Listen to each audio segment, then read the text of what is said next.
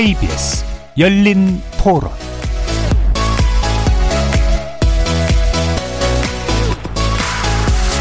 안녕하십니까. KBS 열린 토론 정준희입니다. 변창흠 씨요. 사회 저층에 있는 분들이 일하다가 죽었을 때 그렇게 막말을 하는 사람이 지도자가 된다는 거는 아닌 것 같아요. 이분들로는 부동산 대책이 없을 것 같아요. 전해철 행정안전부 장관 인사청문회를 봤는데요. 여당에서는 후보자가 삼선 의원이고 민정수석까지 지냈기 때문에 적합한 후보자라고 이야기를 하지만 야당에서는 부동산으로 통리를 취했고 또 아들이 척추측만증 때문에 군면제를 받았다고 하는데 국민으로서 이해하기 가 힘든 점이 있습니다. 한 인물을 두고 전혀 반대의 시각으로 바라본다는 것은 문제가 있다는 것. 그건 정치인으로서 행정을 다스리는 수장으로 앉는다는 것은 그건 좀 생각해보는 문제가 아닌가. 국민을 위해서 일을 하는 실질적인 그 장관이 들어왔으면 좋겠다는 생각입니다. 인사청문회를 왜 하나 모르겠어요. 여야들이 우리 일반 시민들과 관계없이 자기들의 정쟁하는 장소가 되고 무조건 끌어내리고 여당은 무조건 보호하고 그게 국민들이 볼 때는 정말 꼴 보기 싫은 꼴이거든요. 다 짜고 하는 것 같아요. 솔직히 지켜 보는 입장에서는. 배운 사람들이 왜 그러고 싶기도 하고. 물론 국회가 국민의 대표이긴 하지만 다른 방법으로 검증을 언론이나 이런 데서도 검증하고 몇 단계를 했으면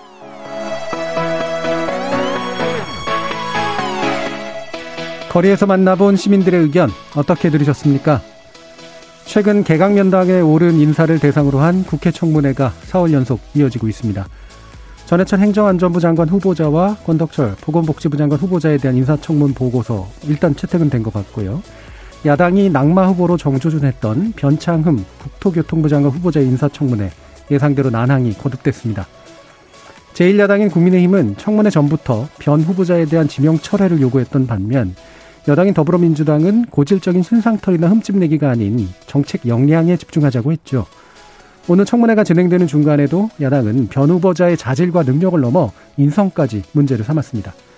오늘 KBS 열린 토론에서는 이번 인사청문회 주요 쟁점 짚어보고 그 결과가 연말 전국 나아가 문재인 정부의 집권 후반기에 어떤 영향을 미치게 될지 여야 의원들과 함께 토론해 보겠습니다. KBS 열린 토론은 여러분이 주인공입니다. 문자로 참여하실 분은 9730 누르시고 의견 남겨주십시오. 단문은 50원, 장문은 100원의 정보 이용료가 붙습니다. KBS 모바일 콩, 트위터 계정 KBS 오픈, 그리고 유튜브를 통해서도 무료로 참여하실 수 있습니다. 날카로운 의견과 뜨거운 참여 기다리겠습니다. KBS 열린 토론 지금부터 출발합니다. 살아 있습니다. 토론이 살아 있습니다.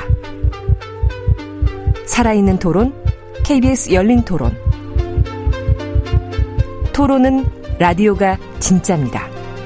진짜 토론, KBS 열린 토론.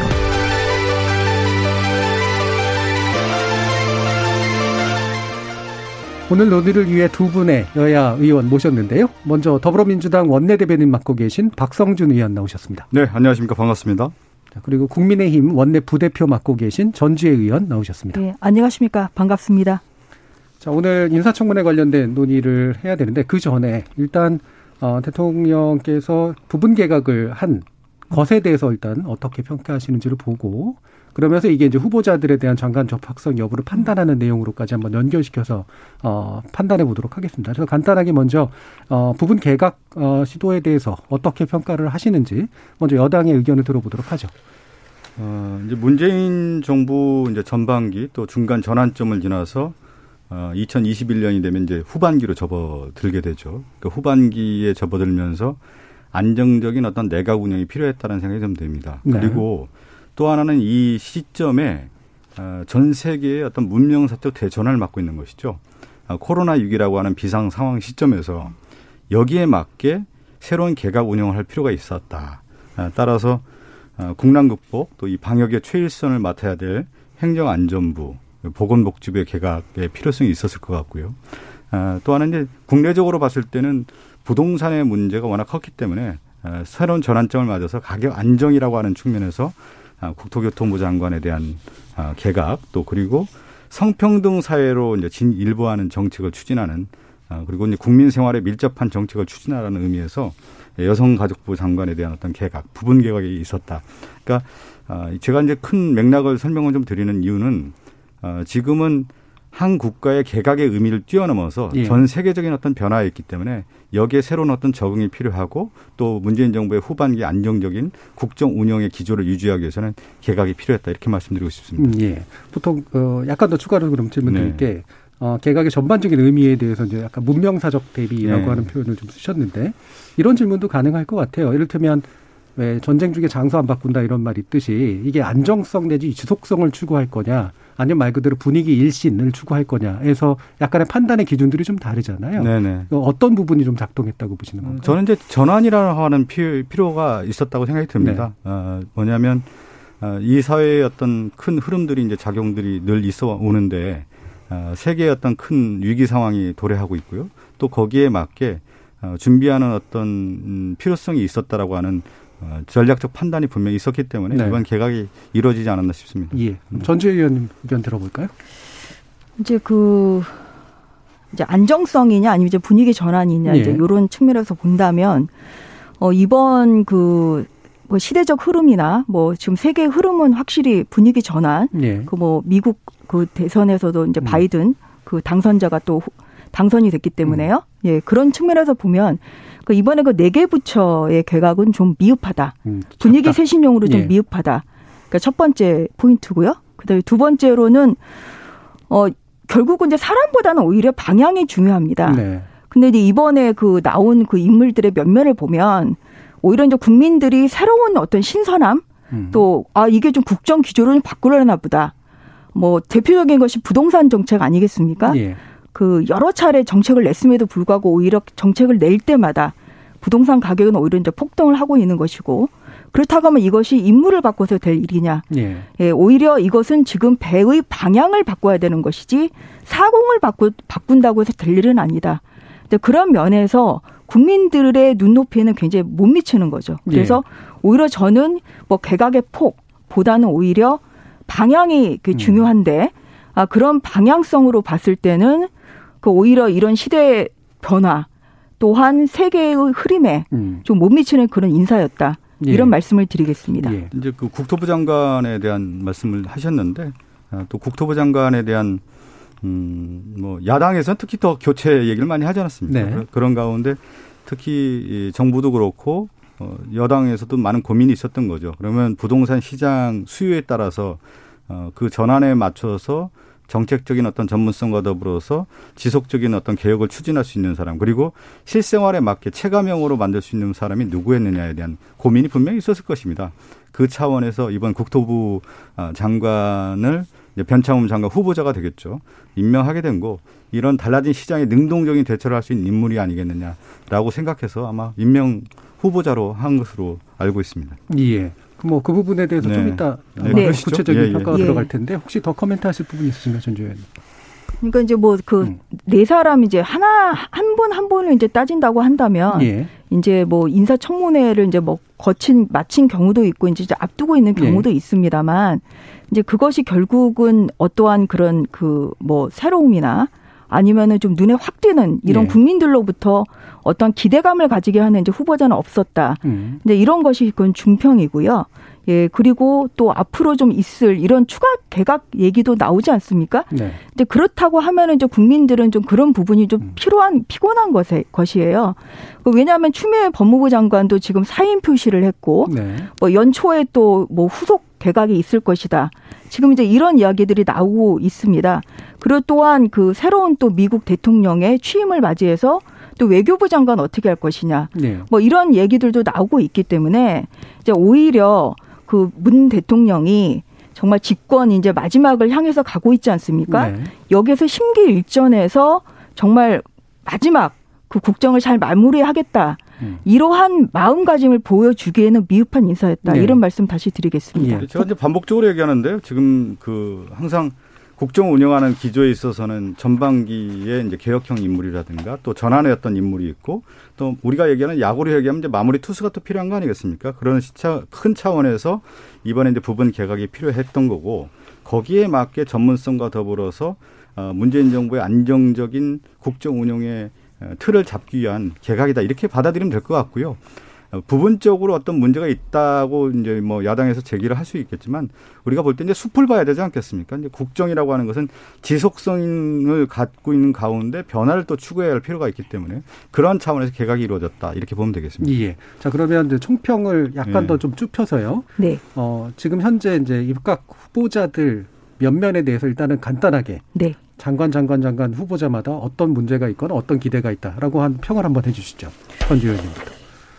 먼저 이제 어제 음. 그 청, 이제 그 청문회를 마친 이제 그 뭐 권덕철 이제 그 보건복지부 예. 장관 후보자의 경우에는 어 청문회 그 보고서는 이제 채택이 됐습니다만 지금 이제 가장 중요한 것이 백신 확보 아니겠습니까? 네.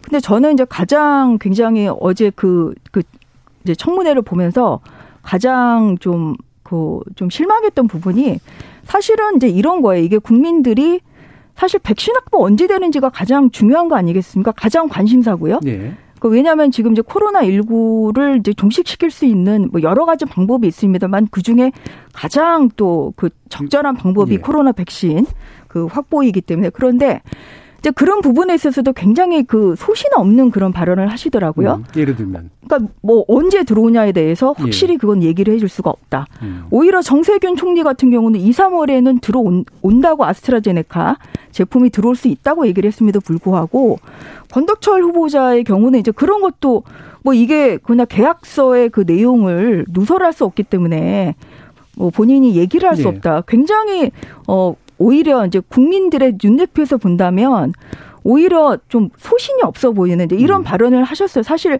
지금 이제 취임하게 되는 뭐 바뀌게 될지 모르겠습니다만 지금 현재의 보건복지부 장관의 가장 큰 업무는 임무는 당연히 백신 확보입니다. 그리고 예. 그것이 당연히 빨리 들어와야 되고요. 또 안정성이 있는 이런 제품이어야 되고 이제 그런 건데 이제 그런 부분을 저도 어제 그 지켜봤습니다만 근데 그런 부분에 있어서 굉장히 국민들에게 어떠한 소신이나 어떠한 그런 책임감을 좀 주지는 못했던 그런 부분이 있죠. 예. 뭐 도덕적인 부분도 지적이 됐습니다만 가장 저는 좀 실망스러웠던 부분이 권덕철 후보자에 대해서는 이런 부분이었다. 예. 백신을 이제 그 확보해야 될 이러한 최고의 책임자로서의 소신과 어떤 책임감을 좀 보여주지는 못했다는데 이런 그 실망감이 좀 있었습니다. 예, 그리고 그 다음 후보자부터 예. 간단 간단하게 제가 예. 좀 그다음에 이제 하고 저- 넘어가야 아, 되지 않을까요? 예. 그래도 그 너무 길어지니까요. 예, 제가 이 부분에 그러면, 대한 언급을 좀 하나 어, 하고 예. 지금 이제 좀 길어질 수는 있기 때문에요. 네, 예. 그럼 네. 일단 권덕철 후보자에 대해서 예, 약간 제가 잠깐- 길게 얘기해 주셨으니까 예, 그 제가 간단하게만 언급을 하겠습니다. 지금 보면은 뭐 정준영 교수님도 이제 언론학을 하- 했기 때문에 이제 프레임에 대한 부분들이 얘기할 수가 있는 건데 네. 야당은 이제 신속 그 백신에 대한 얘기를 하는 것 같아요. 예.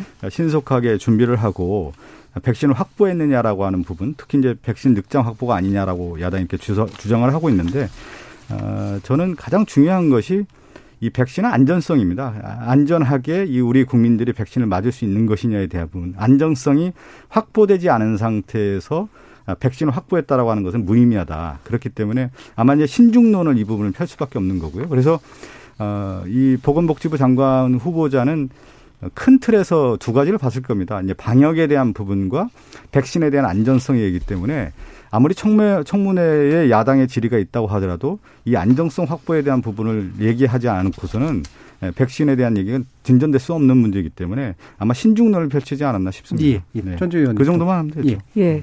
이제 이제 뭐 그건 네, 이제 네. 어느 예, 그거는- 부분을 이제 중요하게 보느냐에 따라서 예. 뭐 자, 다르겠습니다만. 그 부분은 2부에서 사실은 또 다뤄질 예, 내용이기 예, 때문에 그렇지만. 예. 예, 그 지금 백신 확보가 전 세계적으로 우리가 K 방역이 전 세계의 모범이 됐다고 그렇게 강조를 했습니다만 사실 백신 확보는 늦은 부분 아니겠습니까? 네. 이제 그렇다고 하면 이제 그 부분에 대해서는 지금 아무도 좀 대통령도 사과를 안 하고 있고 아무도 지금 사과를 안 하고 있어요. 이 부분에 대해서는 그래서 그런 면에서 어제 이제 청문회에서의 이런 그 뭐 발언을 보면 이제 그 부분에 대해서는 좀 아쉬움을 느끼는 이제 부분이 예. 많았다 이제 이런 말씀을 드리고요. 예. 그 다음에 뭐 그 뭐 이뭐 백신 확보에 대해서 이제 뭐 중요한 뒤에서. 부분이기 때문에 예. 한번 2부에서 예, 예. 예, 더좀 말씀을 드리겠습니다.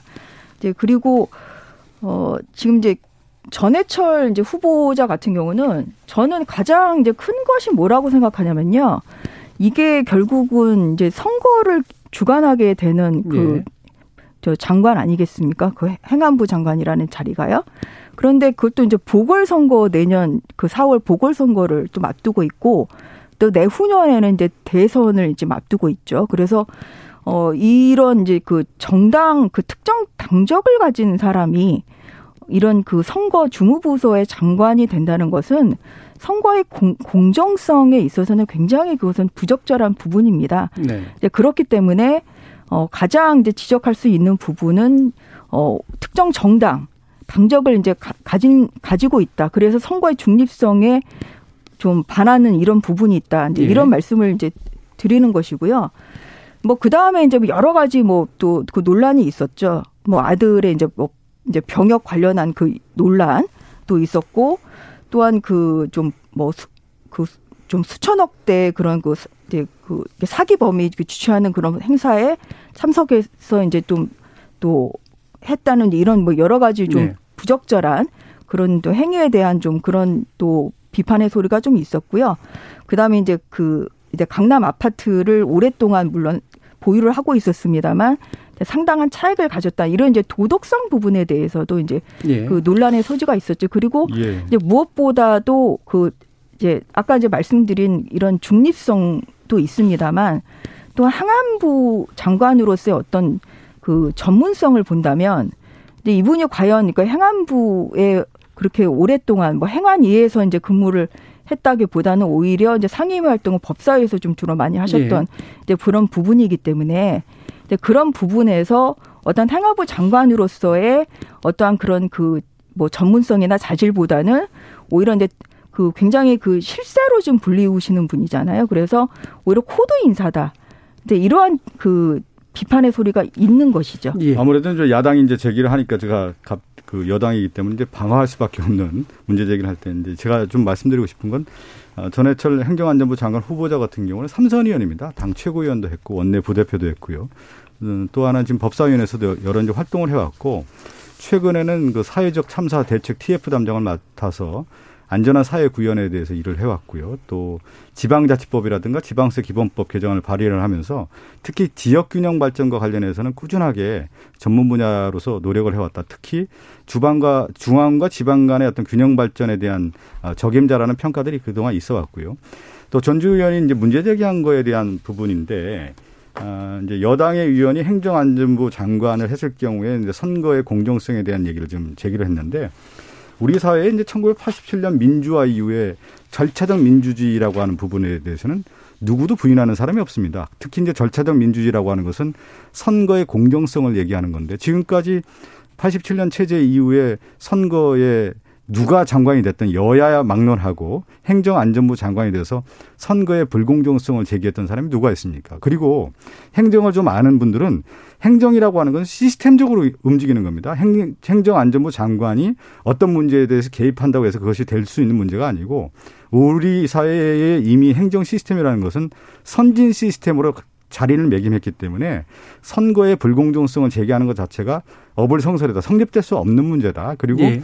어, 국회의원으로서 삼선 의원 했다라는 것은 그만큼 어, 절차적 민주주의가 얼만큼 중요하다라는 것을 몸소 체험한 거고요. 또 행정의 어떤 효율성을 위해서는 무엇이 필요하다는 것이 검증된 후보다라는 것이 어, 저는 전해철 후보자다 이렇게 말씀드리고 예, 싶습니다. 알겠습니다. 지금 청문회는 예. 좀 약간 옮겨놓은 분위기가 돼서 예, 예. 약간은 좀 네, 네, 그- 잠깐만요. 예, 왜냐하면 아, 사실은 이거는 이제 입법부 관점에서 예. 행정부를 보는 거기 때문에 사실은 저는 장단점 평가가 좀 이루어져야 된다고 보는데 지금 네. 야당에서는 단점 위주로 얘기하시고 그다음에 여당에서는 장점 위주로 얘기하는 그런 구도가 그렇게 됐습니다. 예. 방식이 자꾸 반복되는 것 같아서요. 예, 네. 제가 이제 평가를 간단히 부탁드렸던 이유는 이 부분은 의미가 있으나 이 부분은 의미가 없다. 라고 하는 쪽에 어떤 견해가 일치하시는지를 좀 보려고 그러는 거거든요. 근데 계속해서 이제 공격과 방어가 되고 있기 때문에 어 실제로 국민의힘이 보시기엔 또 다른 후보자에 대해서 여전히 단점뿐이라고 이제 보시는 건가요? 아무래도 예. 좀 단점만 보이시나 보죠. 국민 눈높이에는 좀 미흡한 예. 후보자다. 이제 음. 이런 말씀을 드리는 것이죠. 예. 그럼 그러니까 다른 후보자 또 말씀 주시죠. 예. 예. 좀 그래서 좀 눈높이를 예, 얘기했는데 제가 참 부연 설명을 하면요. 자- 잠깐 예, 이제 예. 그래서 이제 음, 음. 저는 이제 제가 자꾸만 이게 선거의 중립성 굉장히 강조를 하는 이유가 예. 이제 이게 뭐 재보궐 선거 자체가 이제 내년에 서울시장 뭐 부산시장 굉장히 뭐 대선의 미니 선거다 이제 이러한 얘기를 하고 있는 좀 차제에 음. 이제 그동안에 행안부 장관들이 다 그동안에 다 공교롭게 문재인 정부 들어서는 다 이제 그 민주당 당적을 가지신 분들이 됐다. 예. 좀 그런 부분에 있어서는 좀뭐 그 선거의 중립성이라는 그 부분에서 좀 아쉬움이 있다 이제 이런 말씀을 좀 드리고요. 물론 전해철 아니, 후보자가 아쉬움이 있는 문제와 아니요, 제가 이제 아니 왜 그러냐면 이건 되게 중요한 아니, 문제예요. 그리고 제가 이제 말, 말을 말을 마무리하겠습니다. 전 의원님 이건 매우 아니, 중요한 아니 게 그래서 이제 제가 아쉬움이 있는 문제와 선거의 불공정성이라고 하는 부분을 등식화돼서는 아니 그렇지 않죠. 굉장히 네. 그건 중요한 문제입니다. 자, 다시 예, 굉장히 중요한 문제라는 걸 말씀을 드리고요. 이제 하지만 이제 저는 예. 전해철 후보자가 삼선 의원으로서 경륜 뭐 그다음에 뭐뭐 뭐 이러한 뭐 예. 풍부한 그 경험이 있다 이제 이런 부분을 뭐 부정하지는 않습니다. 이렇게 다만 이제 좀 뭐뭐 뭐 이러한 좀 문제점이 있다 이제 이런 예. 말씀을 드리는 것이고요. 그다음에 변창흠 후보자는 이제 지금 뭐 오늘 이제 지금 10시 8시 10분에 다시 예. 그 청문회가 이제 속개될 예정입니다. 근데 이제 뭐 이분은 이제 뭐 이쪽 이제 주택 전문가다. 네. 뭐 이런 뭐 전문성은 있습니다만 음. 이제 말씀드린 바와 같이 이것이 이제 방향의 문제거든요. 그런데 이분은 오히려 이제 기존의 그 정책을 오히려 이제 바꾸려는 생각이 없이 오히려 굉장히 오, 뭐 오히려 이제 공공 임대 주택이나 뭐 여러 네. 가지 부분에 있어서 국민들이 정말 집값을 잡을 수 있을까 하는 부분에 있어서는 굉장히 걱정이 많다는 거죠. 예. 예 그래서 이제 그런 부분에 있어서 과연 이분이 정말 이 주택 공급 그리고 또한 주택 시장 주택 가격 안정이라는 예, 이러한 것을 과연 해결할 수 있을까? 예. 이제 그런 부분에 있어서는 좀 기본적인 회의가 들고요. 예. 그 다음에 이제 가장 이제 문제가 예. 뭐 여러 가지 그 막말을 하시지 않았습니까? 사실 음. 이거는 국민 눈높이에서 굉장히 중요합니다. 왜냐하면 이것이 이제 뭐 공인이 되기 전에 이제 하신 말씀이라도 그 사람의 어떠한 그런 국민을 생각하는 마음이나 이런 것을 알 수가 있는 거 아니겠어요? 이제 그렇기 때문에 평소 어, 언행이 이제 그런 부분에 있어서 예. 그 장관 후보자로서는 고도의 고, 이제 도덕성을 요하는 것인데요. 알겠습니다. 근데 뭐 여러 가지 이제 그 막말 특히 이제 뭐 오늘 또 자, 그, 그 부분은 예, 이제 쟁점 토론으로 예, 바로 부분에 이제 있어서는 때문에. 좀 그런 예. 부분이 있기 때문에 네. 어, 저희 그 국민의 힘으로서는 이제 뭐 사퇴 성명서를 이미 그 예. 또 발표를 한 바가 있고요. 예, 예. 아마 오늘도 뭐 몇 시까지 진행이 될지 모르겠습니다만 뭐 이러한 전문성이나 또한 그 뭐 도덕성 이 부분에 예. 대해서 많은 또 그 의원님들이 예, 이런 부분을 또 지적하는 그런 청문회가 네. 될 것이라고 네. 예상하고 있습니다. 후보자에 대해서는 전문성은 뭐 일정한 부분 인정할 수 모르겠지만 실제로 집값 잡을 능력이 있는가랑 막말 부분을 이제 주로 네. 부정적으로 지금 네. 짚어주셨습니다. 포함해서 이제 간단한 예, 예. 코멘트, 반론 그, 코멘트 듣죠. 그 부분은 제가 이제 다시 한번 좀 언급을 예. 할 필요가 있을 것 같아요. 이제 팩트 체크를 좀 할 필요가 있는 건데 아, 과거에 그러면 87년 체제 이후에 우리나라에 행안부 장관이 임명됐을 때 특히 뭐 역대 의원들도 행안부 장관을 많이 하지 않았습니까? 이명박 정부, 이제 박근혜 정부에서도 이제 행안부 장관을 했던 경험이 있는데 그 당시에도 그러면 어떤 선거가 있을 때 그 장관들이 부정선거를 했느냐, 공정선거를 해친 사례가 있느냐, 없다라는 것이죠. 그리고 노무현 정부도 그렇고 또 김대중 정부도 그렇고 역대 정부의 행안부 장관들이 불공정한 선거를 했다라는 사례는 저는 보지 못했다라는 거죠. 그런데 지금 전해철 후보자에게 어, 여당의 국회의원이 행안부 장관을 하기 때문에 선거의 불공정성이 제기되고 있다라는 것은 성립될 수 없다라는 문제를 다시 한번 예. 어, 선례가 있다고 하면은 그 부분을 충분히 얘기를 해줘야지 공정한 선거에 문제가 있다라는 식으로 제기를 한다는 것은 제가 이 부분을 좀 다시 한번 짚고 예. 넘어가야 될 것 같아서 말씀드리고요. 아, 이제 장관의 전체적인 이제 봤을 때 후보자들의 어, 면면을 봤을 때 전문성을 매우 갖췄다라고 하는 총평이 있습니다. 그렇지만 이제 문제 제기가 있었을 때는 좀 부분적으로 문제는 나올 수가 있는 문제인데 어, 전해철 후보자 같은 경우 제가 말씀을 이미 드렸고요. 권덕철 보건복지부 장관 후보자 같은 경우는 문재인 정부 초대 보건복지부 차관을 지냈습니다. 행정 전문가고 또 보건복지 정책 전문가고 어, 지금에 있는 보건 의료 복지 현안을 해결할 수 있는 적임자라고 하는 평가가 있었기 때문에 후보를 내정한 거고요. 정용의 여성가족부 장관 후보자 같은 경우는 우리나라 여성학 박사 1호입니다. 여성학 전문가고요. 어, 여성가족부의 평등을 일상으로 하는 목표를 책임지게 책임지고 추진할 수 있는 적임자다. 이렇게 평가를 했기 때문에 후보 내정자가 됐습니다. 어, 변창 후보자가 특히 이제 그 지금 뭐 전 의원님도 말에 대한 얘기를 했지만 추후에 뭐 전점 예. 토론을 한다고 하니까 그 부분에 대해서는 제가 다시 그때 말씀드리겠고요. 변창훈 후보자는 서울 주택도시공사 사장했습니다. 그리고 어, 주택공사 사장까지 여기만 아, 그리고 학계에서도 균형 발전 또 지방 행정과 관련된 전문가이면서 아, 특히 도시계획, 주택 분야의 풍부한 이론과 실무를 겸비했다는 평가가 있습니다. 아, 지금 문재인 정부의 가장 중요한 아, 정책의 어떤 효과성 또 주거 권리를 보장할 수 있는 서민 주거 안정이라든가 또 국토 균형 발전을 위해서는 어, 실현할 수 있는 인물이 있어야 되는 건데 그 인물이 변창흠 후보자다라고 하는 평가가 있었기 때문에 이번에 후보로 내정된 것으로 알고 있습니다. 예, 네 분에 대한 총평을 또 마침 해 주셨기 예. 때문에요. 여가부 장관 후보자에 대한 평만 간단히 듣고 변창 후보자에 관련 쟁점 토론 들어가죠. 이제 여가부 장관 이제 같은 경우는 네. 예 이제 그 이제 그 이제 전임 장관이 굉장히 큰 이제 말실수나 예. 뭐 아니면 여가부 장관으로서의 적절한 부- 굉장히 부적절한 이제 발언들을 쏟아냈기 때문에 그런 면에서는 굉장히 뭐 그래도 어좀 검증된 인사를 했다는 그런 인상을 가지고 있습니다. 근데 이제 내일이에요. 예. 내일 이제 검증이 예정 그 청문회가 예정돼 있고 예. 또 제가 또 그 법사위 위원이기도 하지만 여가위 위원이기도 합니다. 그래서 이 부분은 지금 나타난 것만 가지고 말씀드릴 수는 예. 없고요. 그 내일 인사청문회를 통해서 정말 그 어떠한 그런 권력형 성범죄에 대한 생각, 대책, 그리고 지금까지 해온 것이 얼마나 잘못됐는지에 대해서 정말 통감을 하고 있는지 예. 이러한 부분을 하나하나 낱낱이 오히려 확인함으로써 장관의 적절성을 판단할 수 있을 것 같습니다. 예. 자, 그럼 이제 변창 후보자가 오늘 또 마침 진행이 됐으니까 또 쟁점이 제일 많은 것 같고요. 네. 어, 일단은 이제 막말 문제랑 이제 정책 문제 예, 이 부분 가지고 얘기를 해야 될 것 같은데요. 정책 문제를 먼저 좀 얘기를 해보죠. 아까 이제 과연 부동산 정책 방향 지금까지 잘못된 것 같고 안 바뀔 것 같은데 변 후보자가 이거를 유지하고 지속하는 게 무슨 의미가 있겠느냐라고 하는 그런 말씀을 주셨기 때문에요. 어, 박성준 의원님 말씀 이 부분에 대해서 좀 들어보죠.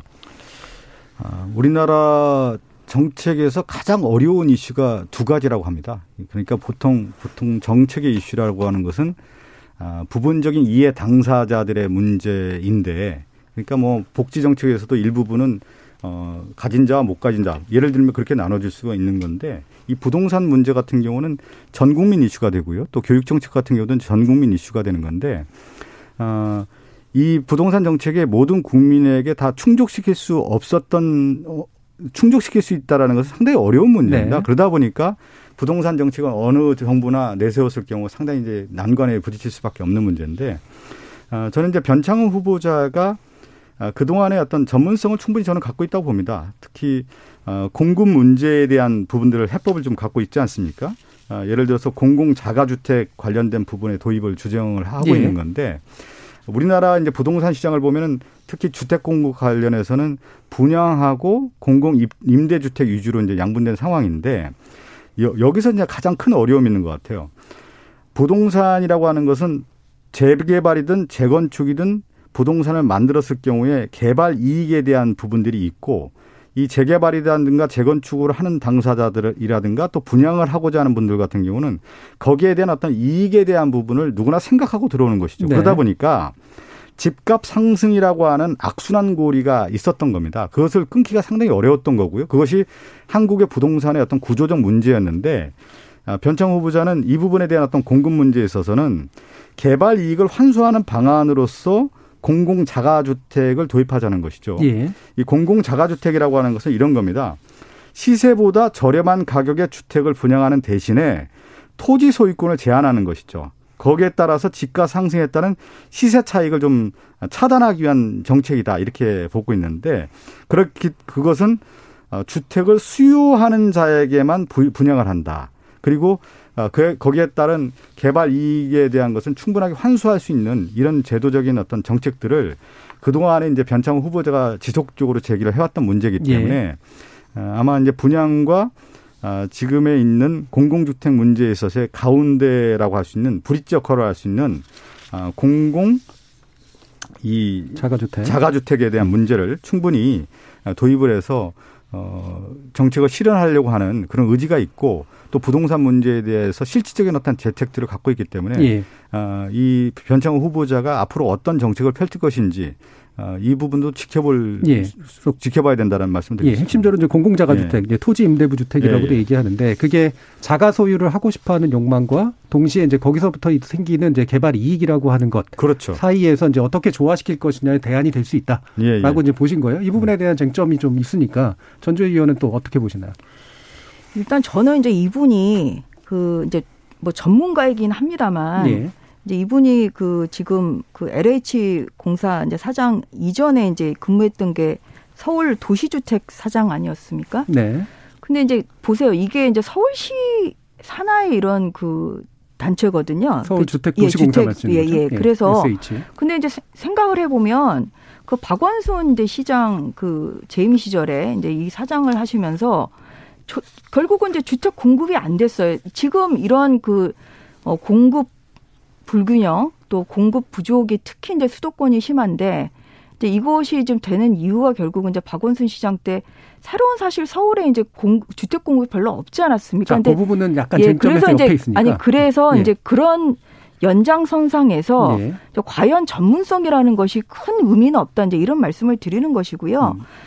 공공 자가주택 도입이라는 것은 사실 그냥 일반인들이 봤을 때는 별로 와닿지가 않는 이야기인 거죠. 왜냐하면 근데 토지는 뭐 그냥 그 뭐 토지는 오히려 어 국가나 아니면은 이제 그 뭐 자치단체가 가지고 이게 결국은 이제 개인은 건물을 이제 그 소유하는 이제 이런 거 아니겠어요? 예. 그러니까 어, 넓게 보면은 토지 이제 공개념의 이제 개념인 거죠. 토지 점, 그러니까 점유권을 가지는 예, 거죠. 점유권을 주택에는. 예, 그러니까 이제 점유권이기 때문에 소유권은 아니지 않습니까? 예. 그런데 이제 이것은 어 굉장히 실험적인 정책인 것이죠. 그 우리 나라 사람들뿐만 아니라 전 세계적으로 이렇게 어 토지의 소유와 건물의 소유가 이제 분리된 경우는 이렇게 흔치는 않습니다. 오히려 중국이 이제 많다는 것이고요. 예, 영국도 있습니다. 예, 그래 그- 이제 그런 데다가 근데 결국은 이게 그 아파트 시세나 아니면 어떠한 그 주택 앞 부동산의 시세를 이야기할 때는 사실은 예.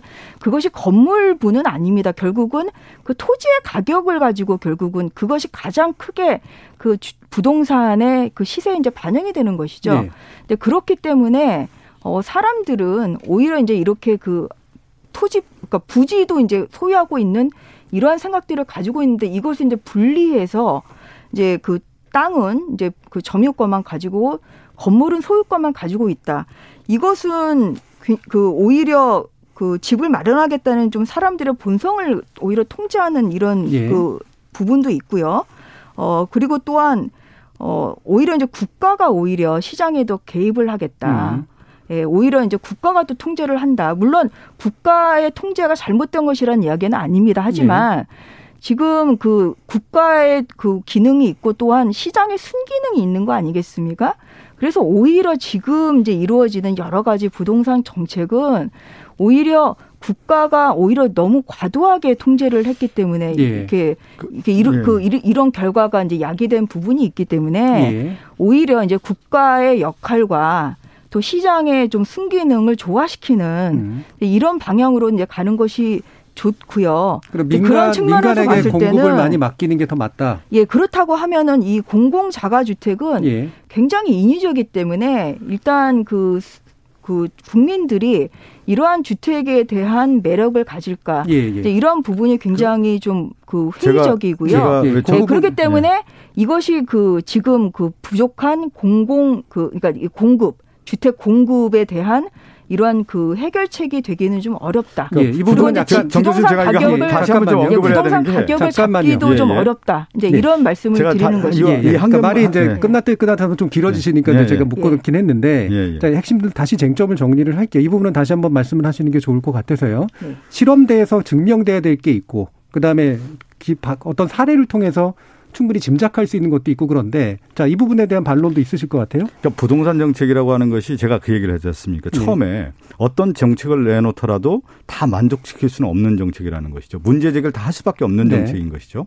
그러면 지금에 있는 부동산 시장의 분양이라고 하는 제도가 있고 또 공공 임대주택이라는 제도가 있지 않습니까? 그러면 이 가장 큰 문제는 뭐냐면 거기에 대한 이익에 대한 부분이 워낙 컸기 때문에 예. 악순환의 고리가 있었다라는 거죠. 그러면 우리가 뭐 어, 사회 개발 부분에서 제 3섹터 방식 있듯이 지금 이제 변창 후보자 같은 경우는 공공 자가주택을 얘기하는 겁니다. 그래서 그러면 모든 주택 공급 정책을 공공 자가주택으로 가자는 얘기는 아니고 예. 분양도 있고 공공 임대주택도 있고 하나의 어떤 브릿지 역할로서의 공공 자가주택을 추진할 필요가 있다라는 어떤 문제제기이기 때문에 예. 이 부분을 생각해 볼 필요가 있다는 거고요.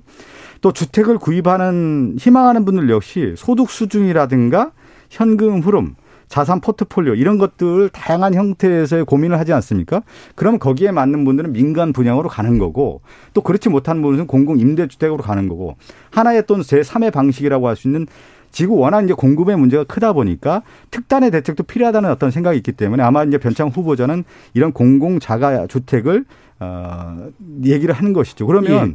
모든 정책을 내세웠을 경우에 그거에 대한 어떤 어 반작용도 있고 또 긍정적인 것도 분명히 있는 것입니다. 그렇지만 이 지금에 있는 부동산 시장이라든가 주택 시장에 대한 구조적 문제들을 어떻게 해결할 거에 대한 방법론을 제시를 해야 되는 건데 그 하나의 방법론으로서 이것이 나왔다라고 보면은 한번 거기에 대해서 긍정적으로 검토를 해보고 그것이 어, 가장 역효과를 줄일 수 있는 방법이 무엇인지를 더 생각하는 게 맞는 것이지 일단 문제가 하나가 있다고 해가지고 그것을 예. 다 부정하는 정책으로 가서는 발전이 있을 수는 없다 이렇게 예. 말씀드리고 그러니까 싶습니다. 몇 가지 그 대안 예. 중에 하나라는 의미로 그렇죠. 몇 가지 대안 중에 하나를 생각하는 예. 것이 이것이 모든 부동산 정책을 이렇게 갈 것이다. 시장을 부, 부정하는 것이다. 오히려 국가가 개입하고 있는 것이다. 정부가 개입하고. 이렇게 예. 언급해서는 되지 않는다는 것이에요. 자, 이미 민간 시장이 분명히 있는 거고 또 공공 시장이 있는 건데 민간 시장과 공공 시장을 하나의 방식으로 갈 수 있는 방법론이 이런 공공 자가주택이기 때문에 이러한 방식도 생각해 볼 예, 필요가 그 있다는 거죠. 반복된 얘기니까요. 예, 그러면 예. 제가 약간 예. 추가 질문을 드리고 싶은 게 어, 수요를 조사를 했을까라는 거거든요. 그러니까 만약에 국민의 일부에게 그 욕망이 있다면 그걸 실현시켜 주는 건 굉장히 필요하잖아요. 그래서 예를 들면 나는 토지에 대한 소유권 안 갖더라도 좀 싼 가격에 어, 건물에서 내가 일정 기간 원하는 데까지 살 수 있는 임대와는 다른 방식의 이런 것들에 대한 수요를 어느 정도 층들이 가지고 있을까? 이런 거에 대한 뭔가 얘기나 이런 것들은 없었나요? 청문 회에서? 어, 청문회에서는 제가 그, 그 부분은 제가 보지는 음. 못했습니다. 예. 아, 그러니까 이제 제가 이제 그런 말씀을 드리고 싶은 거예요. 뭐든지 다 시뮬레이션이 좀 필요하지 네. 않겠습니까? 그리고 어떠한 그런 그뭐 어떠한 그 선호도 조사 예. 이런 것이 필요한 거 아니겠어요? 그런데 이제 이러한 부분에 대한 어떠한 그런 그 구체적인 뭐 선호 그 국민들의 네. 어떤 뭐 마음이 어떤 건지 음. 예 이런 부분에 대해서는 그냥 뭐 이렇게 별로 그, 이제 그런 부분이 이루어지지 않은 채 음. 어떤 걸 하겠다. 이제 이렇게 하겠, 하겠다는 건 지금 국민들의 마음과 좀 동떨어진 정책이 될 수 있다는 말씀을 드리는 것이고요. 예. 그또 하나는 아무튼 국민들은 그냥 그 아직까지도 자기 집 가지고 싶어 하는 국민들이 많고요. 예. 그 다음에 부동산 가격이 지금 너무 높았기 때문에 아마 신임 뭐 국토부 장관에게 원하는 것은 부동산 가격 잡아달라. 그 다음에 또한 그 지금 전세도 지금 월세로 전환되는 경우가 많잖아요.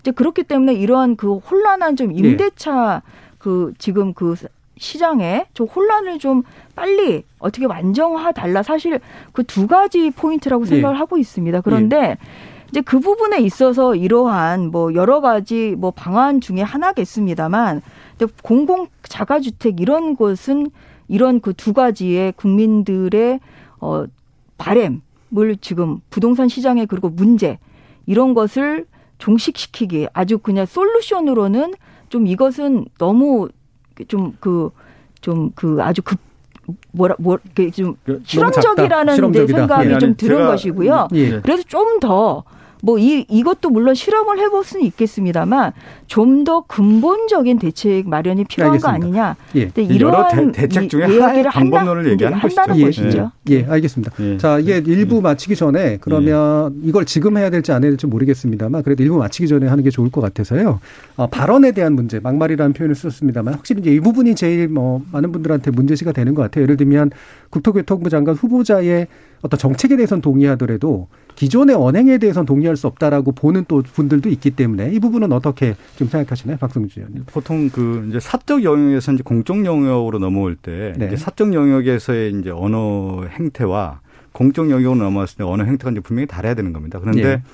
아, 그 부분은 저도 그 변창 후보자가 사과를 했고 문제가 있다는 인식을 저도 같이 하고 있는 건데, 그러니까 서울 주택도시공사 사장 재직 시의 어떤 발언이 문제가 됐는데, 아, 이것은 사장이라고 하는 자리는 공적인 자리죠. 그랬을 경우에 모든 말이라고 하는 것은 책임감 있는 거고 정치 언어화 되는 것이죠. 거기서 예. 문제가 됐기 때문에 저는 여기에 대한 어떤 질타는 달갑게 받아야 된다. 그리고 음. 정중히 사과하고 어, 추후에 이것이 저는 어, 약이 될 수 있는 문제다. 그래서 추후에 장관을 할 때는 좀 더 겸허하고 이 언어에 있어서는 좀 신중할 필요가 있다는 말씀 예. 드리겠습니다. 전재희 의원 말씀까지 듣죠. 예. 저는 이 자체로 굉장히 큰 하자가 있다고 생각합니다. 예. 지금 이제 생각을 해보세요. 문재인 정부 가장 그 얘기하는 것이 사람이 우선이다. 이제 이런 말씀을 하시지 않습니까? 예. 근데 지금 변창흠 후보자의 그동안의 그냥 그 막말이 그냥 말실수가 아닙니다. 그 사람이 어떻게 일반 국민들을 생각하는지가 나오는 거 아니겠습니까? 그런데 그 뭐 대표적인 이제 것으로 어 구의역 그 사고에 대해서 어뭐 본인이 뭐 잘했으면 그 나지 않았을 것이다. 예, 이런 예. 말이랄지 뭐 아니면은 그 뭐 돈 없는 사람들이 왜뭐 밥을 밖에서 사 먹냐 안에서 해 먹지 예. 굉장히 그 일반 그 중산층이나 서민들을 굉장히 우습게 보는 이제 이런 것이 깔려 있거든요. 그리고 어 오늘 또 이- 이제 그 청문회에서 이제 이런 얘기도 했죠. 여성은 화장 때문에 모르는 사람과 아침을 먹지 않는다. 이것은 지금 이번에 여가부 장관 왜 바뀌었습니까? 결국은 성인지 감수성에 굉장히 부적절한 발언을 했기 네. 때문에 결국은 이제 그것이 단초가 돼서 이번에 어, 개각이 단행이 됐는데요. 지금 이분의 이 성인지 감수성이 어떤지, 그러니까 여러 가지가 총체적으로 이런 막말 그 말실수가 아니라 이분이 어떻게 여성을 생각하고 어떻게 일반 국민들을 생각하고 이제 이런 부분이 나온다는 거죠. 그래서 그런 면에서 정말 그 이 장관이라는 것은 국민들의 고통, 국민들의 애환에 공감을 하고 또한 그것을 어떻게 해결하려는 이런 진정성이 있어야 되는 거 아니겠어요? 그런데 이분이 과연 그동안 살아 이렇게 살아오신 분이 과연 국민들 집 없는 서민들의 애환을 알고 또한 또한 그 정말 그 전세 지금 이사 갈 집을 못 구하는 이런 분들의 고통을 알겠냐 이런 면에서 굉장히 이, 이 자체만으로도 예. 큰 저는 결격 사유라고 보고 있습니다. 그리고 알겠습니다. 예. 뭐 여러 가지 또 뭐 사실은 이제 변창 후보자는 어 이거 말고도 뭐 여러 가지 이제 뭐 문제들이 제기가 되고 있죠. 뭐 예, 자, 이부에서 그 딸- 부분은, 딸에 예. 대한 뭐 아빠 찬스랄지 아니면 자, 근데 그 일감. 뭐라고지 뭐 이런 거 있기 때문에 예. 좀 조- 굉장히 그 하나 뭐다 이게 소수 그러니까 예. 작은 부분이 아니기 때문에 이제 이런 부분에 있어서 좀 그 부적절하다 예, 이런 말씀을 그- 그 드리겠습니다. 많은 것들을 전달해 주시려는 그 의지는 제가 충분히 이해하는데 예. 어, 발언 시간에 지금 분량 차이가 좀 많이 나고 네. 있어요. 아, 그러니까? 네. 2부에서는 좀 더 균형 잡혀 가지고 이렇게 진행을 하도록 하겠습니다. 자, 자 그럼 청취자들이 보내주신 의견도 있으니까 일단 들어보고 가겠습니다. 정의진 문자 캐스터. 네, 청취자 여러분이 보내주신 문자 소개해드리겠습니다. 겨울안개님, 선진국 같으면 크나큰 비리가 없는 한 개인과 얽힌 에피소드에는 별 관심을 두지 않고 넘어갔을 일입니다. 그런데 우리나라는 개인 신상 털기만 문제 삼고 있는데 앞으로 나라를 위해 얼마나 전문성을 갖추고 부동산 정책을 펼칠 수 있는지에 중점을 둬야 합니다. 사일 이사님, 이번 대통령의 부분 개각은 국토교통부 장관 후보자 교체가 핵심이라고 봅니다. 그런데 막말 비도덕성은 논외로 치더라도 변 후보자의 공공중심 기본 노선만으로도 전임자가 저지른 나쁜 부동산 정책의 땜질이라고밖에 보이지 않습니다. 더 위험한 정책을 펼칠까 우려됩니다 해주셨고요. 강규엽님, 체납으로 차량 압류가 10번이라고 하면 단순 실수가 아닌 준법 정신의 결여라고 볼 수밖에 없습니다. 정책이 좋든 나쁘든 제대로 부동산 정책을 운용할 수 있을지 걱정됩니다. 3790님, 국무위원 인사청문회는 무의미한 것 같습니다. 문제는 대통령이 눈과 귀를 열어야 합니다. 특권 의식을 갖고 임명하시는 것이 문제입니다. 3287님, 정치는 게임이 아니라 국가와 국민을 위한 최선을 찾아가는 겁니다. 우리 정치인들은 인사청문회마저 정책 검증이 아니라 서로 이기려고만 하니 안타깝습니다. 2005님, 여야 막론하고 국회의원들은 집값이 수억씩 올라서 기분 좋지 않나요? 기분이 좋아졌다면 공공주택 방해하지 마십시오. 우리 서민들은 공공임대주택도 경쟁률 때문에 못 들어가는 게 현실입니다. 김영민님, 주택 문제는 심리가 가장 중요합니다. 집값이 떨어질 것이라는 객관적인 분위기가 생성돼야 합니다. 이명박 대통령 집권 당시 가장 집값이 떨어졌는데 이명박이라는 인물이 가진 건설을 많이 할 것이다라는 심리가 작용한 것이라고 봅니다. 달빛새님, 대통령 국정 운영에 단 한 번이라도 야당이 인정해 본 적이 있, 었나요 대안을 내놓고 비판해 주십시오. 국민들은 그걸 원합니다. 라고 보내주셨네요. 네, KBS 열린 토론. 이 시간은 영상으로도 생중계되고 있습니다. 유튜브에 들어가셔서 KBS 일라디오 또는 KBS 열린 토론을 검색하시면 지금 바로 토론하는 모습 영상으로 보실 수 있습니다. 지금 방송을 듣고 계신 청취자 모두가 시민 농객입니다. 계속해서 청취자 여러분들의 날카로운 시선과 의견 보내주세요. 지금까지 문자캐스터 정희진이었습니다. 토론이 세상을 바꿀 수는 없습니다. 하지만 토론 없이 바꿀 수 있는 세상은 어디에도 없습니다.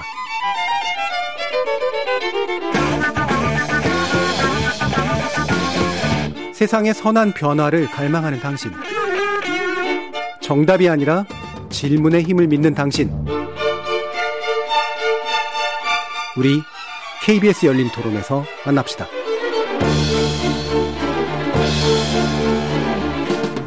KBS 열린 토론 오늘은 인사청문회 문제를 두고 더불어민주당 박성준 의원 그리고 국민의힘 전주 의원 두 분과 함께 하고 있습니다. 자, 뭐, 그 후보자 각각에 대해서 여러 가지 쟁점들 더 많이 얘기해주고 싶으시긴 하겠습니다만, 뭐, 아무래도 계속 섞여서 나올 것 같기 때문에요. 시간이 많이 남지 않아서 이 부분은 좀 짚어보고 싶습니다. 그러니까 지금까지 어, 인사청문회가 계속 진행되어 오는 방식은 결국은 이제 야당은 저지할 힘이 없다라고 느꼈는지 이제 상당히 이제 상처내는 쪽에 집중을 하고 여당은 좀 더 방어하고 옹호에 올인하면서 대부분은 이제 결국은 이제 통과되는 그래서 인사권이 발휘가 되는 그런 양상으로 좀 이어지고 있는데 자, 이번 청문회는 어떤 식으로 좀 진행될 거라고 보시는지 어떻게 통과되거나 어떻게 결론 지어지는 것이 올바르다고 보시는지 먼저 박성준 의원 말씀 들어볼게요. 음, 저는 뭐 우리나라 이제 청문회 제도가 도입된 어떤 긍정적인 어떤 점도 있지만 이제 악영향도 분명히 있는데요. 그 이번 청문회도 과거와 어떤 비슷한 흐름으로 좀 가고 있는 것 같습니다. 지금 보면 공주 후보자의 능력과 자질을 검증하기보다는 이제 신상털기라든가 또 망신주기, 흠집내기로 이제 가고 있는 건데, 어, 저는 좀 아쉬운 점 중에 하나가 후보자의 문제뿐만 아니라 이제 배우자라든가 자녀의 신상까지 무분별하게 터는 것이 이게 예. 맞는 거냐. 개인의 어떤 개인적인 정보 보호라든가 사생활, 인권 침해 요소가 상당히 크다라는 생각이 좀 들었고요. 아, 우리나라의 이제 그 독특한 청문회 제도에 대한 부분을 저희가 생각을 해볼 필요가 있는 건데, 어, 서양의 이제 정치는 마키아벨리 이후에 어, 정치와 도덕을 분리시켰습니다, 사실은. 네. 그래서 정치라고 하는 영역에서의 능력과 자질을 가지고 가는 거고, 도덕적인 문제도 있긴 하지만, 이 도덕이 정치적 능력을 어, 덮지는 않았던 문제였는데, 네. 우리나라는 어, 조선의 역사 이후부터 보면은 유교적 통치가 수신제가 치국평천하라고 하는 어떤 이론에 의해서 정치와 도덕을 일관적으로 같이 본 거죠. 일치성으로 같이 본 것이요. 그 예. 문화가 저희는 아, 상당히 있기 때문에 도덕적인 문제가 나왔을 경우에는 아, 정치적 능력과 검증에 필요 없이 이것이 이제 더 씌우는 그런 문제로 갔기 때문에 오늘날 또 하나 한편으로 볼 때는 인사청문회 제도가 이 문제 때문에 그런지 보다 능력 있고 자질 있는 사람도 청문회에 대한 두려움 때문에 후보를 오히려 이제 거절하거나 나가지 않는 경향들이 상당히 강한 겁니다. 그렇다 보니까 오히려 차선책을 선택하는 경우도 많이 있다. 그것은 인사청문회 제도에 어, 이 도덕이 앞서가는 그런 문제 때문에 상당히 큰 폐해를 낳고 있다라는 건데 예. 제가 이제 국방위원회에서 초선 의원으로서 좀 일을 하고 있는데 어, 얼마 전에 그 국방부 장관 인사청문회를 했었습니다. 예. 그 국방상임위원회에서 그때 야당 의원들 같은 경우도 그동안의 인사청문회 제도가 워낙 문제가 많다 보니까 같은 생각을 좀 갖고 있었어요. 뭘 같은 생각을 갖고 있었냐면 능력과 업무 중심으로 검증하는 제도와 한 차원과 또 한쪽에서는 도덕성을 검증하는 차원인데 예. 능력을 검증하는 경우는 공개로 가고 어, 도덕적인 검증은 비공개로 가서 이원화시키는 게 어떻겠냐라고 네. 하는 부분을 얘기를 했었는데 그것도 야당 의원들도 상당히 긍정적으로 받아들였습니다. 그렇지만 지금의 인사청문회 제도라고 하는 것이 어, 이것을 분리해서 할 수가 없는 문제인 것이죠. 예. 그러니까 아, 우리나라가 이제 청문회 제도가 도입된 이후에 여러 폐해가 등장한 이후에는 아, 제도 개선에 대한 것은 분명히 있는 겁니다. 예. 그런데 한쪽에서는 더 이 제도 개선이 안 되다 보니까 오히려 후보자 개인 앞서 제가 얘기한 것처럼 후보자뿐만 아니라 자식들까지 터는 예. 자식들의 초등학교까지 터는 이런 문제가 불거지다 보니까 본연의 기능을 제대로 못하고 있다라는 것은 분명한 사실입니다. 예. 이 부분 사실 열린 토론에서 예. 여러 번 논의한 적이 있었는데요. 이걸 예, 예. 이원화시키자라고 하는 논의는 뭐 실제로 많은 분들이 이제 찬성을 하는데 당장 제도 개선이 이루어지지 않은 상태다 보니까 네. 이 문제가 반복되는 그런 측면들이 있다는 부분 지적해 주셨어요. 이 부분 전주의 의원은 어떻게 보시나요? 뭐 청문회 제도는 물론 제도 개선할 부분은 있습니다. 네. 예, 그런데 어, 또그 지금 이제 이번 이제 청문회가 예. 이제 어떻게 진행될 것이냐 이제 이것을 이제 물어보셨잖아요. 예. 근데 뭐 결과는 결국은 뭐 아무리 뭐 그 반대를 야당이 하더라도 음. 예, 그냥 또 대통령께서는 또 임명을 하시겠죠. 그래서 어떻게 보면은 뭐 이것이 어떠한 그런 뭐 정말 뭐 야당이나 아니면 국민의 소리를 들으려는 이런 자리가 아니라 오히려 요식행위로 좀 흘러간다. 네. 오히려 이제 청문회 뭐 국회 동의가 필요 없는 거 아니겠어요? 장관 그 임명의 경우에는. 그래서 그 오히려 이제 여기에서 이제 정말 그 심각한 문제가 있음에도 불구하고 이제 임명에 강행된 이제 그런 경우가 있는 것이죠. 그래서 음. 어 청문회 물론 그 어떠한 어떻게 이제 운영할 것인지 여기에 대한 제도 개선의 이제 부분은 물론 있겠습니다만 어 이런 그 뭐 임명권자께서도 예.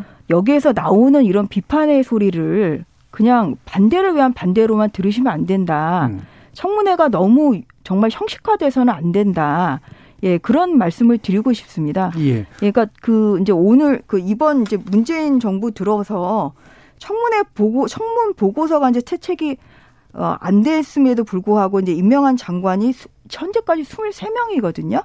이명박 정부 17명, 박근혜 정부 10명, 또 노무현 정부 3명에 비교하면 굉장히 큰 수치죠. 그리고 예. 그 중에 한 분이 바로 조국 전 장관이셨어요. 근데 오늘도 이제 정경심 교수의 뭐 판결이 선고가 됐습니다만 결국 이제 그런 것이 도덕성 부분에서 굉장히 중요하죠.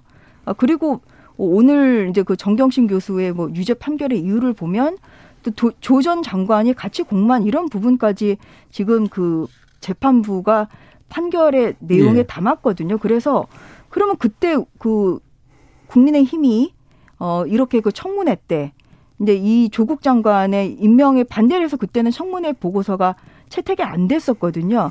그럼 이제 이것이 과연 반대를 위한 반대인지 이제 이런 것은 아니라는 것이죠. 예. 그래서 좀 그 대통령께서도 이것을 그냥 반대를 위한 반대로만 들이시지 말고 여기서 나오는 정말 큰 국민의 눈높이에 맞지 않는 부분이 있다고 하면 그것은 좀 결단을 내리시는 오히려 국민의 소리에 좀 귀 기울이는 이런 노력도 필요하다. 예. 이런 말씀 드리겠습니다. 그러니까 현실적으로 이제 제도가 그거를 이제 인사권을 사실은 실질적으로 막지 못하게 되면 결국은 대통령이 인사권을 어떻게 민감하게 발휘하느냐의 네. 문제일 텐데 이게 참 선이 분명하진 않습니다 분명히. 그러니까 제도적으로 어, 갖춰져 있는 형태는 아니기 때문에 결국은 이제 여론일 텐데요. 그러니까 네. 이게 이후에 정치적으로 부담이 되느냐 그렇지 않느냐에 대한 판단하고 연결이 될 텐데 어느 정도까지 선을 긋는 게 필요하다고 보세요, 의원. 제가 이제 조금 하나 부연 설 명을 예. 좀더 하고 좀 얘기를 예. 드려야 될 것 같은데 인사청문회 제도가 워낙 문제가 되다 보니까 아마 그 여야 21대 국회 여야 원내대표에서도 서로 인사청문회 제도를 개선하기는 어떤 특위 구성까지도 좀 얘기가 되다가 사실은 예. 이제 그 무산됐습니다. 그것은 얘기는 뭐냐면 무산됐다고 하더라도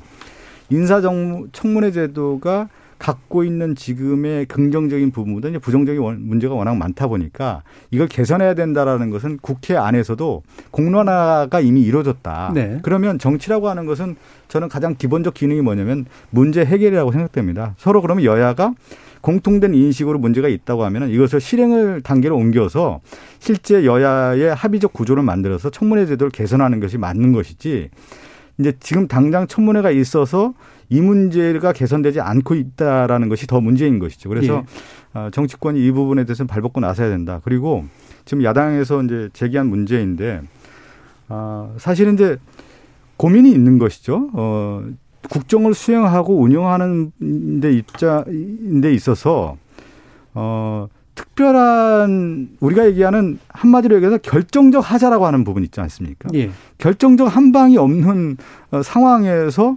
그러면 지구마, 조그마한 어떤 문제 제기들을 다 받아들여서 후보자를 낙마시키는 게 맞느냐. 음. 국정, 그러면 그것이 국정 운영에 더 혼란이 되게 되고 지속성이 없는 문제가 더 큰 것이지 야당에서 정말 실력으로 후보자의 문제가 있다라고 하는 결정적인 문제를 제기했다고 하면은 어, 아마 대통령도 그렇고 인사권자도 고민을 많이 했을 겁니다. 예. 그렇지 않은 가운데 그냥 신산털기에 문제 제기만 했을 경우에 이 문제를 가지고 야당의 어떤 주장들을 받아들여서 그것을 장, 장관 후보자를 어, 낙마시킨다라는 것은 국정 수행에 있어서는 좀 엄청난 부담이 될 수밖에 없는 것이죠. 또 인사권에 있어서도 그 굉장히 침해 요소이기 때문에 예.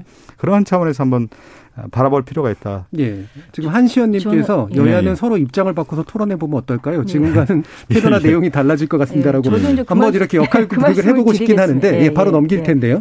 그러니까 아까 이제 전주현 의원께서 이제 질문해 주신 부분이 이제 기존 정부하고 현 정부가 어, 채택되지 않은 정부 보고서가 채택되지 않았는데도 강행한 결과가 굉장히 많다. 네. 수치로는 그렇게 뚜렷 하게 예. 나타나는데 그 당시 이제 여야가 합의의 구도를 가지고 있었던 것과 현재의 지난 국회나 이번 국회가 또 대단히 비합의적인 그런 구도를 가지고 있는 즉 야당의 역할이라고 하는 측면도 대단히 중요해서 그 부분까지 포함해서 보면 그 당시 대통령들은 여론을 충분히 반영하거나 야당의 어떤 반대를 충분히 반영했었던가라는 평가를 하실 수 있는지도 한번 묻고 싶어요. 지금 이제 그 21대 국회에 들어와서는 지금 사실상 뭐 개각은 지금 몇 번이 안 돼 있기 때문에요. 예, 그동안에는 다 그 청문 보고서는 뭐 채택이 됐었다는 말씀을 좀 드리겠습니다. 그리고 예. 이 23명이라는 것은 오히려 21대 국회 이전에 예, 그 청문회가 있었음에도 불구하고 지금 채택이 안 됐던 이제 이런 분들이라는 말씀을 드립니다. 그래서 예. 이것이 지금 21대 들어와서 협치가 깨졌기 때문이냐? 이제 그것은 아니고요. 20대 국회까지 예, 포함하는 예, 말입니다. 20대부터 그러니까 문재인 정부 출범 이후에 지금 일어난 것이 이제 이, 이런 것이기 때문에 이것이 그냥 뭐 과연 이제 그런 그 의석수의 차이로 따른 뭐 현재 일어나고 있는 이런 국회 상황과는 좀 큰 영향 그 관계는 없는 것이다 이제 이런 말씀을 드리는 것이고요. 저도 국회에 들어와서 뭐 대법관 청문회나 이제 청문을 해봤습니다만 예. 근데 이런 아쉬움이 있는 것이죠. 왜냐 하면 문재인 정부가 대선 당시부터 공약으로 내세우는 기준이 다섯 개여다가 이제 두 개가 추가돼서 7대 원칙이거든요. 그럼 이제 그것은 그, 대, 그 정부가 내세운 배제 원칙이기 때문에 당연히 그 청문회 들어가는 그 의원들 그리고 당연히 또 언론은 이 7대 배제 원칙에 해당하는지를 일단 봐야 되지 않겠습니까? 예, 예. 그 7대 원칙이 뭐 이제 병역 면탈, 뭐 부동산 투기, 뭐 세금 탈루, 위장 전입, 논문 표절 거기에 두 개가 추가돼서 음주운전 선범죄인데요. 제가 들어갔던 청문회에서조차 위장 전입 사례가 있었다는 거죠. 예. 그래서 근데 이러한 것을 스스로도 정부를 지금 못 지키고 있기 때문에 사실 그렇기 때문에 도덕성의 문제에 있어서 굉장히 그 또 반대를 할 수밖에 없는 그런 명분을 지금 정부가 예. 오히려 만들어 주는 것이고요. 예. 그리고 또 뭐 이번 그 후보자 중에서도 뭐, 뭐 보면은 뭐 자동차세 체납 뭐 지금 어 윤덕 그 이제 변덕흠. 예 변덕흠 후보자의 경우는 뭐 여러 가지 네. 굉장히 여러 분야인데 이제 이분도 이제 그런 것도 있고 그래서 이제 오히려 그 정부가 그 오히려 너무 이제 높은 그 도덕성의 기준을 스스로 만들어 놓은 거예요. 예, 이거 예.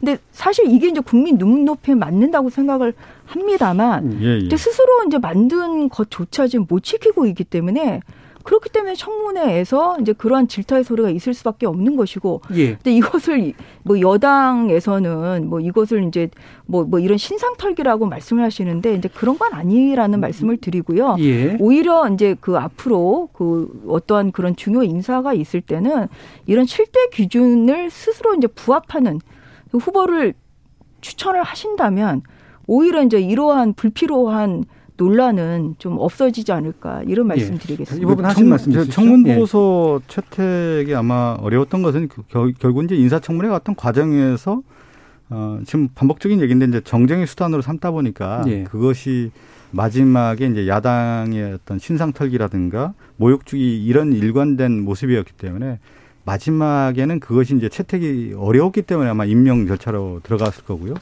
지금 이제 전주 의원님께서 얘기하는 이제 협치에 대한 얘기인데 이 협치를 어떻게 바라보냐가 있습니다. 어, 이제 협치는 기본적으로 여야가 이제 같이 가는 건데 이 여야가 같이 간다라는 것은 룰에 의한 지배인 겁니다. 룰을 지켜야 되는 것이죠. 그러면 룰이라는 게 민주주의에서 어떤 원리를 갖고 있냐면 어, 소수에 대한 보호가 있는 것이고 그 소수의 보호에 대한 부분과 더불어서 다수결의 원리가 있는 것이죠. 예. 그것이 협치라고 하는 것이 공간적 구조에서 이루어지는 것인데 우리의 여야의 어떤 정치라고 봤을 경우에 야당이 일방적으로 얘기하는 협치라고 하는 개념은 여당의 일방적 양보를 얘기하는 겁니다. 지금의 네. 구조상으로 볼 때. 그랬을 경우에는 어, 중요한 어떤 가치가 있고 방향이 있고 정책이라고 하는 어떤 일관성이 있을 때 협치라고 하는 부분에서는 룰의 지배가 되지 않았을 경우에는 다수의 원리로 갈 수밖에 없는 구조인 것이죠. 그러니까 야당이 얘기하는 협치에 대한 공간이라고 하는 것은 여당의 일방적 양보를 얘기하는 건데 그 일방적 양보는 민주주의 기본 원리에서는 맞지 않는 것이다. 예. 그러니까 제가 앞서도 얘기한 것처럼 동양 정치 문화에서는 협치라고 하는 공간이 어떻게 보면 가진 자가 양보하는 어떤 그런 의미로 받아들일 수가 있는 것입니다. 그렇지만 예. 민주주의 서양 민주주의의 원리는 제가 얘기한 소수자 보호와 더불어서 다수결의 원리가 협치의 룰에 의한 것이기 때문에 이 부분을 좀 바라볼 필요가 있다. 저는 이제 그 예. 말씀에 동의는 할 수가 없습니다. 협치라는 예. 거는 협치의 키는 그 21대 국회 초창기부터 저희가 꾸준히 말, 말씀을 드려왔는데요.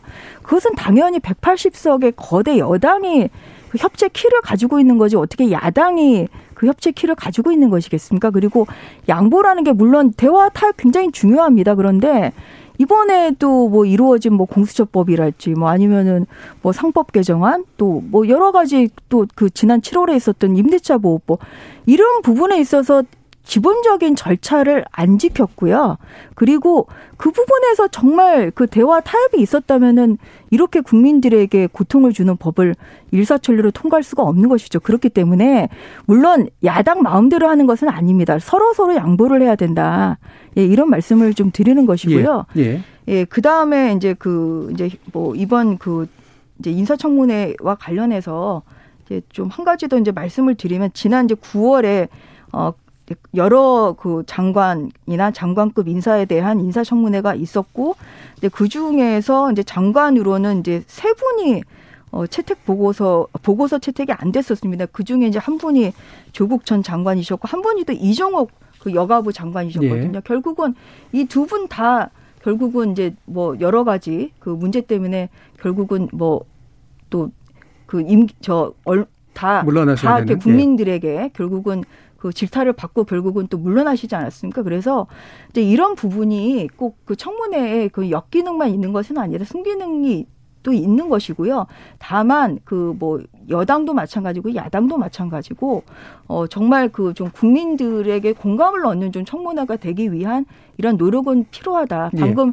박성등 의원님 말씀하신 것처럼 어 좀 더 여야가 좀 머리를 맞대고 좀 더 효율적이고 좀더 그 국민들의 공감대를 얻을 수 있는 이런 청문회 제도 개선은 필요하다. 저는 그 말은 공감하고 있습니다. 예. 지금 어 사실 상당히 본질적인 문제이긴 합니다. 협치라는 부분을 어떻게 해석하고 어떻게 실천할 것인가라는 부분에 있어서 상당한 좀 격차가 있는 의견들인데요.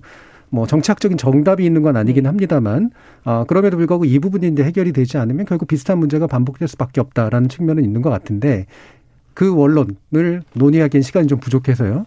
대신 이 부분을 얘기를 했으면 좋겠습니다. 이제 마무리 단계이기 때문에. 그러니까 결국은 이게 이제 이후 전국에 있어서 어 다시 한번 이제 불씨가 될 것이냐 아니면 말 그대로 이제 정부 전국의 동력이 될 것이냐 약간 좀 갈릴 수도 있기는 하기 때문에 이후에 전국 전망에 관련해서 어 냉정한 진단을 좀 해주셨으면 좋겠어요. 그러니까 이를테면 바라는 진단 말고 냉정한 진단을 해주셨으면 좋겠습니다. 박성진 의원님. 그러니까 정치는 제가 볼 때는 이제 문제 해결이고요. 네. 어느 시점에 있을 때는 이제 매듭을 지어야 되는 겁니다. 그 복잡한 어떤 실태를 아, 이 풀어서 매듭을 지어야만 되는 건데 아, 지금 이제 정기국회에서 지금 뭐 전주 의원이 얘기한 것처럼 여러 이제 법적인 난관이 분명히 있었습니다. 특히 이제 공수처법이 지난 7월 15일 날 출범이 돼야 되는데 아, 계속해서 되지 못했던 문제가 있었고요. 그것을 정기국회에서 이제 공수처법 개정이라고 하는 부분까지 여당이 이제 책임지고 가는 모습을 통해서 이제 실천해 왔고요. 또 국정원법도 그리고 이제 개혁 입법들이 있었지 않았습니까? 그리고 부동산의 문제도 지금 그 문제에 대한 실타를 풀기 위해서 다시 어떤 새로운 출범이 있는 거고요. 그 과정에 정치라고 하는 것이 문제를 해결하다 보니까 여러 갈등이 있고 혼선도 있고 불협화음도 분명히 있는 것이죠. 어, 그 모습에 책임을 져야 하는 여당에게 많은 질타가 있었던 것은 저는 받아들이고 있습니다. 그리고 그 질타를 달갑게 받아들이고 무겁게 받아들이고 겸허하게 받아들여서 어, 지금의 어, 국정 기조를 문재인 정부가 유지를 하는 가운데 2021년에 어떤 새로운 변화, 그 기조 위에서 변화를 추구하면서 국민에게 다가간다고 하면은 저는 안정적인 어떤 지지율을 확보할 수 있다 이렇게 보고 있습니다. 예, 전재 의원. 어, 저는 이제 어, 정말 그 코로나 19로 모든 국민들이 지금 1년 넘게 어, 사회적 거리 두기로 또 제대로 된 생활을 못 하고 있고 더더군다나 뭐 소상공인, 자영업자 얼마나 큰 이제 피해를 입고 있지 않습니까? 그래서 어 정말 그 앞으로는 이제 민생에 여야가 힘을 합쳐야 된다 이런 예. 말씀을 드립니다. 근데 그런 측면에서 백신 확보는 굉장히 중요한 것이고요. 예. 이 백신 확보의 중요성에 대해서는 그 보건복지위 소속인 이제 그 국민의힘 의원님들이 지난 11월부터 이제 백신 확보의 중요성에 대해서 이제 여러 가지 필요성을 피력했음에도 불구하고 이제 아직까지 이제 뭐 그런 아주 그 효율적인 이런 백신 확보에 대한 아주 시원한 이제 소식은 못 듣고 있지 않겠습니까? 그래서 어 이번 그 20, 이제 내년도 그 회계연도 예산안 처리에서도 오히려 국민의힘은 오히려 이 백신 물량 확보에 필요한 예산을 오히려 더 증액하자고 해가지고 8천억이 더 증액이 됐습니다. 예. 그래서 이- 이것이 결국은 백신 확보 이것이 국민들이 일상으로부터 복귀를 하는 것이고 또한 경제가 다시 또 회복을 하는 이런 중요한 시기에 좀 여야가 정말 그 힘을 합쳐서 백신 확보를 하는데 저는 힘을 예. 쏟아야 된다. 음. 그리고 또한 그 뭐 필요하다고 하면 뭐 왜 백신 확보가 왜 정부나 여당의 그 책임은 아니거든요. 오히려 야당의 지금 저희 당 의원님 중에서도 또한 도울, 도움을 드릴 수 있는 그런 의원들이 있으세요. 그래서 예. 이러한 그 뭐 파이자나 아니면은 뭐 모더나나 이렇게 정말 세계적인 이런 제약 회사로부터 어떤 물량을 빨리라도 빨리 공급받는 데 있어서는 음. 여야가 오히려 여야가 머리를 맞대고 오히려 공동 TF를 만들어서 저 하는 이러한 거- 것을 이제 보여주는 것만이 국민들이 오히려 정책 희망을 가질 수 있다 이런 말씀을 드리는 것이고요. 그래서 오히려 이제 국민의힘은 그 민생에 오히려 더 전념을 하고 오히려 국민들의 어떠한 고통이나 아픔 이런 부분을 살피는데 좀 주력을 하겠다. 예. 이제 이런 말씀을 드리겠습니다. 예, 공동 TF 말씀까지 주셨는데 30초 정도씩 마지막 한 번씩 코멘트 네. 간단하게 얘기하면 뭐이 문재인 정부에서 어떤 방역이라고 하는 부분, 코로나 대처라고 하는 것은 전 세계적 모델이 되고 있는 것은 분명한 사실이고요. 어, 방역과 더불어서 지금 얘기한 백신 그리고 치료제 이 부분에 대해서 이제 지속적으로 관심을 갖고 또 예산뿐만 아니라 어, 잘 추진하고 있다라고 하는 말씀을 좀 드리겠고요. 더 나아가서는 지금 얘기한 것처럼 민생, 경제 회복을 위해서 그리고 어, 더 나아가서는 또 국가 R&D라는 문제까지 해결을 해서 어, 삶의 질을 개선하는데 여야가 같이 가야 된다. 예. 그것을 어, 이제는 매듭이라는 용어를 제가 말씀드렸는데 새롭게 출발하는 어떤 차원에서 저희가 준비를 같이 해야 된다는 말씀 드리고 싶습니다. 예, 전지현님 30초 드리겠습니다. 예, 뭐, 좀 그렇게 해서 여야가 이제 같이 정말 이 어려운 난국을 좀 해- 파헤쳐가, 파헤쳐 가야 된다. 예. 이제 이런 말씀을 드리는 것이고요. 이제 그리고 또 국민들이 지켜볼 것입니다. 정말 국민을 위한 정당이 어디 있냐. 음. 이제 거기에 따라서 결국은 또 내년 재보궐선거에서 국민들은 아마 그 현명한 선택을 이제 할 것이라고 봅니다. 그래서 어, 정말 여야가 이제 정말 그 국민을 바라보면서 하는 그런 정치를 함으로써 좀 국민들에게 희망을 좀 드리는 것이 필요하다 이런 말씀 다시 한번 마지막으로 강조하고 싶습니다. 알겠습니다. 자, 오늘 토론 어, 두 분에서 어, 많은 말씀 하고 싶으셨겠지만 시간이 약간 부족하지 않았을까 싶은데요. 그래도 많이 고생해 주신 더불어민주당 박성준 의원 그리고 국민의힘 전준희 의원 두 분 모두 수고하셨습니다. 감사합니다. 수고하셨습니다. 주요 공직자에 대한 인사청문회를 국회에 맡긴 건 국민의 대표인 대통령이 선임한 인사를 또 다른 국민의 대표들인 국회의원들이 검증케 함으로써 가능한 다수 국민의 의지를 반영하라는 뜻이겠지요. 그간의 인사- 인사청문회 자리가 검증보다는 흠잡기나 편들기, 인사권에 대한 제대로 된 견제보다는 흠집 내기 혹은 옹호하기라는 대리전에 가까운 양상을 보여온 게 사실입니다. 그나마 이번에는 좀 더 지적할 문제들이 부각되고 있는 건 사실이긴 합니다만 이게 인사청문회 본연의 기능을 살리기 위한 노력인지 아니면 더 효과적인 정쟁의 소재가 다른 곳에 있어서인지 의심 반, 기대 반의 눈으로 지켜봐야 하지 않을까 싶습니다. 지금까지 KBS 열린 토론 정준이었습니다.